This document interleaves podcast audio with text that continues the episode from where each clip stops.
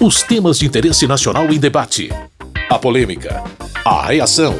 E as propostas dos deputados. Fatos e opiniões. Olá, meu caro, minha querida ouvinte, você que nos ouve aqui no seu rádio, que baixa o programa nos agregadores de podcast, seja bem-vindo, bem-vinda a mais um Fatos e Opiniões. A gente segue com as edições especiais desse período eleitoral. Hoje separamos discursos de mais uma sessão conjunta da Câmara e do Senado. Nessa sessão, que ocorreu no começo de julho, os congressistas discutiram e votaram a Lei de Diretrizes Orçamentárias. O aspecto considerado mais controverso era o modelo de direcionamento de recursos por meio das emendas do relator do orçamento, que tem a Lei de Diretrizes Orçamentárias como base. Essas emendas do relator têm o nome técnico de RP9 e elas são uma maneira de os congressistas enviarem recursos aos estados e municípios. A crítica mais contundente a esse mecanismo era a de que não se tinha clareza dos parlamentares que faziam as indicações porque tudo ficava no nome do relator do orçamento. Entretanto, na construção do texto da Lei de Diretrizes Orçamentárias, o responsável pelo parecer, senador Marcos Duval, do Podemos do Espírito Santo, acolheu sugestões dos congressistas e deixou mais claras as regras para as emendas de relator. E hoje a gente destaca um pouco do que foram os debates sobre esse assunto. Marcelo Castro, senador pelo MDB do Piauí e relator do orçamento para 2023, explicou que o texto atual deixa os procedimentos mais transparentes que antes. Nós sabemos o que acontecia. O relator fazia uma emenda, colocava naquele ministério, 99% do parlamento não tomavam conta daquilo, não tinham conhecimento, e só entre a cúpula daquele partido e aquele ministro chegavam nos diversos municípios emenda de relator, emenda de relator, e as pessoas estranhavam: de onde é que vem isso? Caiu do céu? Não. Eram as emendas de relator que existiam para poucos, agora não. Agora elas são obrigatoriamente transparentes, todos participam. Foi feito um levantamento aqui para saber quais eram os municípios, quais eram os partidos que tinham recebido emenda de relator e se chegou à conclusão que todos os prefeitos de todos os partidos que existem no Brasil haviam recebido emenda de relator. Adriana Ventura, do Partido Novo de São Paulo, ressaltou as mudanças feitas nas regras das emendas de relator, mas continuou contra esse mecanismo de direcionamento de recursos do orçamento da União. Apesar de terem tirado a impositividade das emendas de relator, que era o pior ponto do texto, sem sombra nenhuma, ainda continua o artigo 13, que quer que fique reservadas emendas de relator na LOA e transferindo para o executivo esta obrigação. Também no relatório a flexibilização das metas de resultado primário. Isso quer dizer que teremos vários orçamentos com vários critérios diferentes. Então, o que a gente vê aqui é que ainda há uma tentativa de burlar e usar dinheiro de uma maneira inflada para distribuir benesses. O deputado Celso Sabino, do União Brasil do Pará, via as críticas às emendas de relator como tentativa de se criminalizar a política. Esses recursos indicados pelo Congresso Nacional têm salvo vidas, têm comprado medicamentos, têm construído postos de saúde, têm adquirido ambulâncias. Esses recursos já há muito tempo não são, como dizem, secretos. Consta no nosso site da Comissão Mista de Orçamento todas as informações dos recursos indicados, da pessoa solicitante.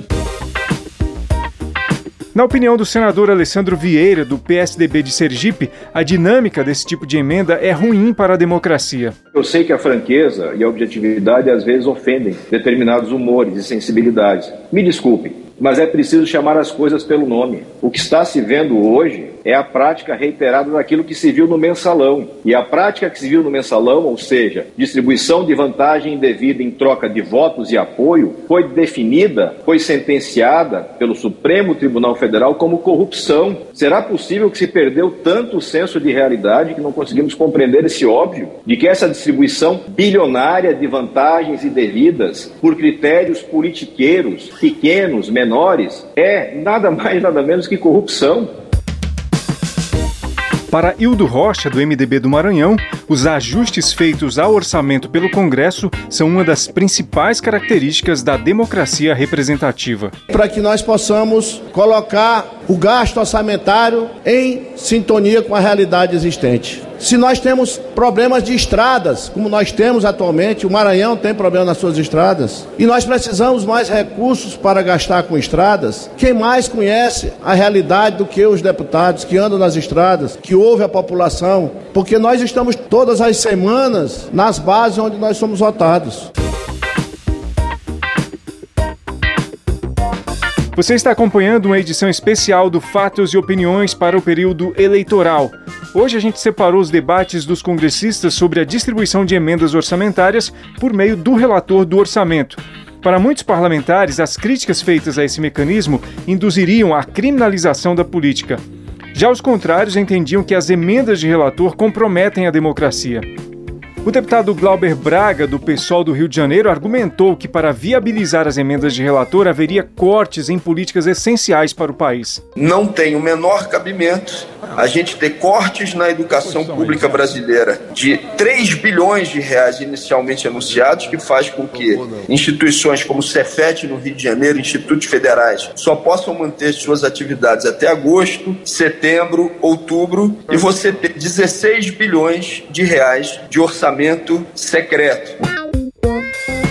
O deputado Marcelo Ramos, do PSD do Amazonas, defendeu a legitimidade dos congressistas para direcionarem recursos do orçamento, mas cobrou clareza quanto à forma de liberação. Tenho convicção que 513 deputados e 81 senadores têm uma capacidade de distribuir melhor, pelo menos parcela do orçamento da União, do que um só burocrata na Casa Civil ou na Secretaria de Governo. O maior problema é a falta de critério de distribuição.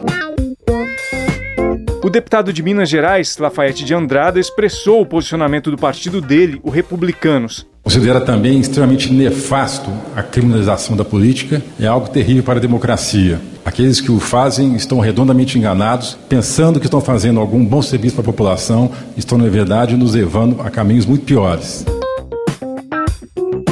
Marcel Van Hatten, que é deputado do Novo do Rio Grande do Sul, estava entre os que não apoiavam o uso das emendas de relator para liberar recursos do orçamento. Somos contra a existência da RP9. Essa história de que estão tentando criminalizar a política não é verdadeira, aliás, pelo contrário, o que nós estamos vendo é Polícia Federal investigando inclusive colegas parlamentares por mau uso desses recursos e nós temos o entendimento que o orçamento da União deve ser direcionado para obras estruturantes que façam parte da vida do país para investimentos de longo prazo, não para o varejo político eleitoral.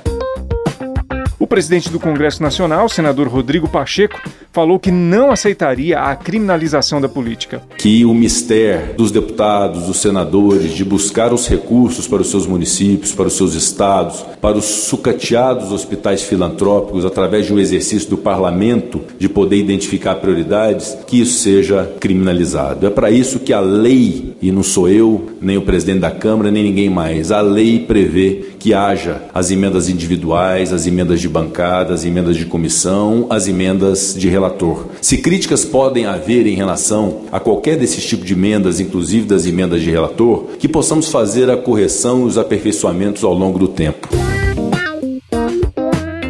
O senador pelo PT de Sergipe, Rogério Carvalho, apontou algumas falhas na estrutura das emendas de relator. Tem desorganizado os investimentos, tem retirado do governo central e vai retirar do governo central recursos para projetos estruturantes. Portanto, eu quero aqui reforçar a posição do meu partido contra a RP9, que é também chamada de orçamento secreto. É isso. Essa foi mais uma edição especial do Fatos e Opiniões desse período eleitoral. Hoje a gente apresentou alguns discursos sobre as emendas de relator ao orçamento da União. Se você quiser saber mais a respeito desse assunto, acesse o site www.câmara.leg.br.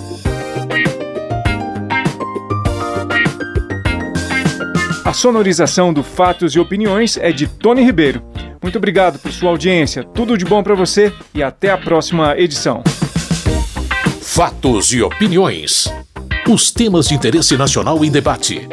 A polêmica, a reação e as propostas dos deputados. Produção e apresentação: Carlos Oliveira.